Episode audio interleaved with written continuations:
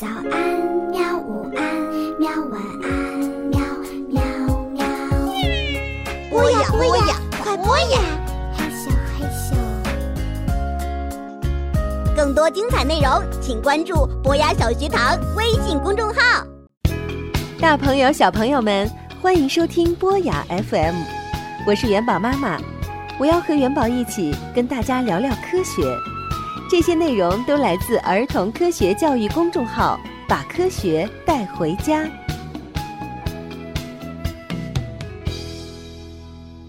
大朋友、小朋友们，你们好！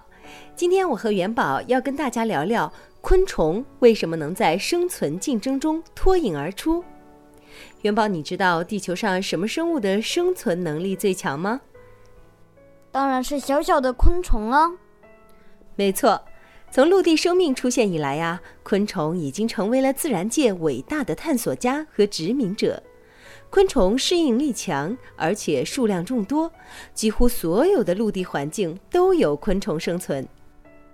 我知道蟑螂就是超强生存力的典型代表，所以我们叫它小强。没错，实验显示啊，它们可以忍受长达一个月的广岛级别的辐射，甚至掉了脑袋还能存活一段时间。啊，这么厉害！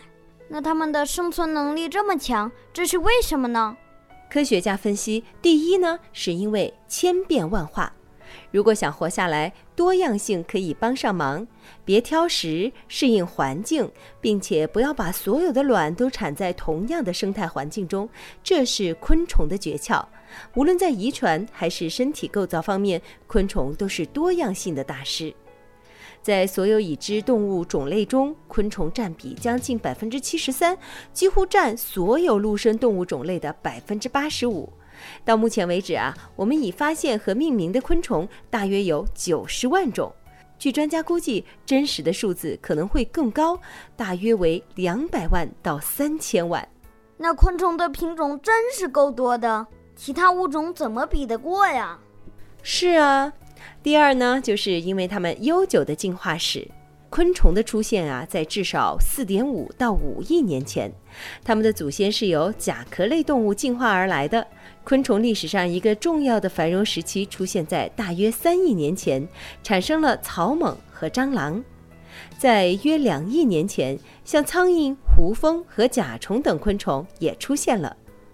第三就是它们超强的繁殖力和巨大的种群。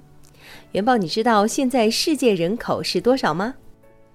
大约七十四亿了，嗯，听起来很大啊，但是呢，这跟昆虫数量相比就微不足道了，因为昆虫的数量大约为一千亿亿，美国的人口约为三点二亿，而一英亩大概是四千平方米的土地当中就有同样数量的昆虫。哇，这个数字太大了。嗯，对于高死亡率的昆虫啊，繁殖力就是它们的生存力。所以，同时呢，大量的新生儿也加快了物种进化。比如，昆虫会发展出抗药性。除此之外啊，种群数量的增长也会推动昆虫向四处扩散。当然了，它们也都内部面临着激烈的竞争。一些昆虫呢，会通过社会性来解决这个问题。我知道，所以小昆虫有大社会。没错，从进化的角度来说，昆虫是社会结构的先驱。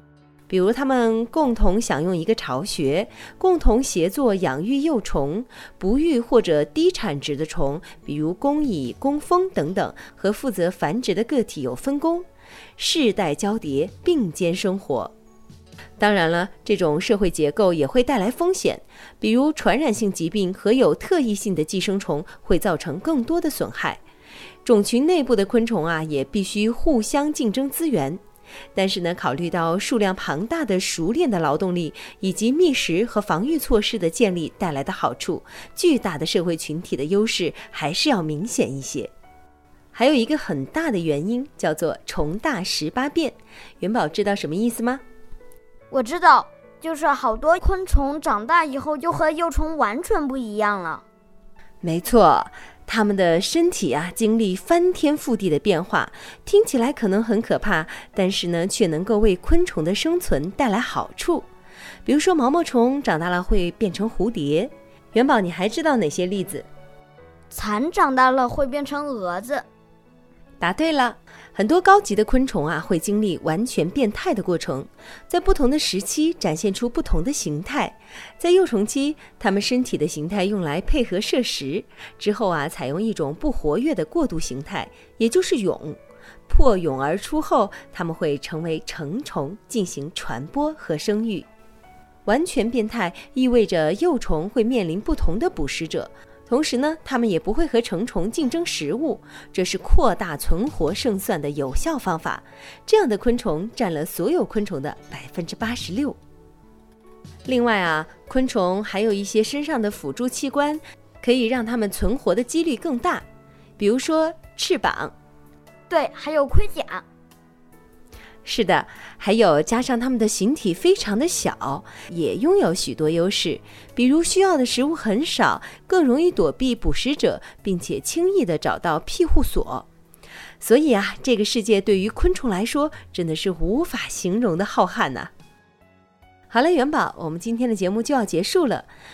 录了这期节目，你有什么感想呢？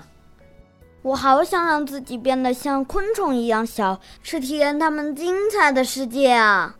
嗯，这真的是一个好主意啊！咱们今天晚上的梦中实现吧。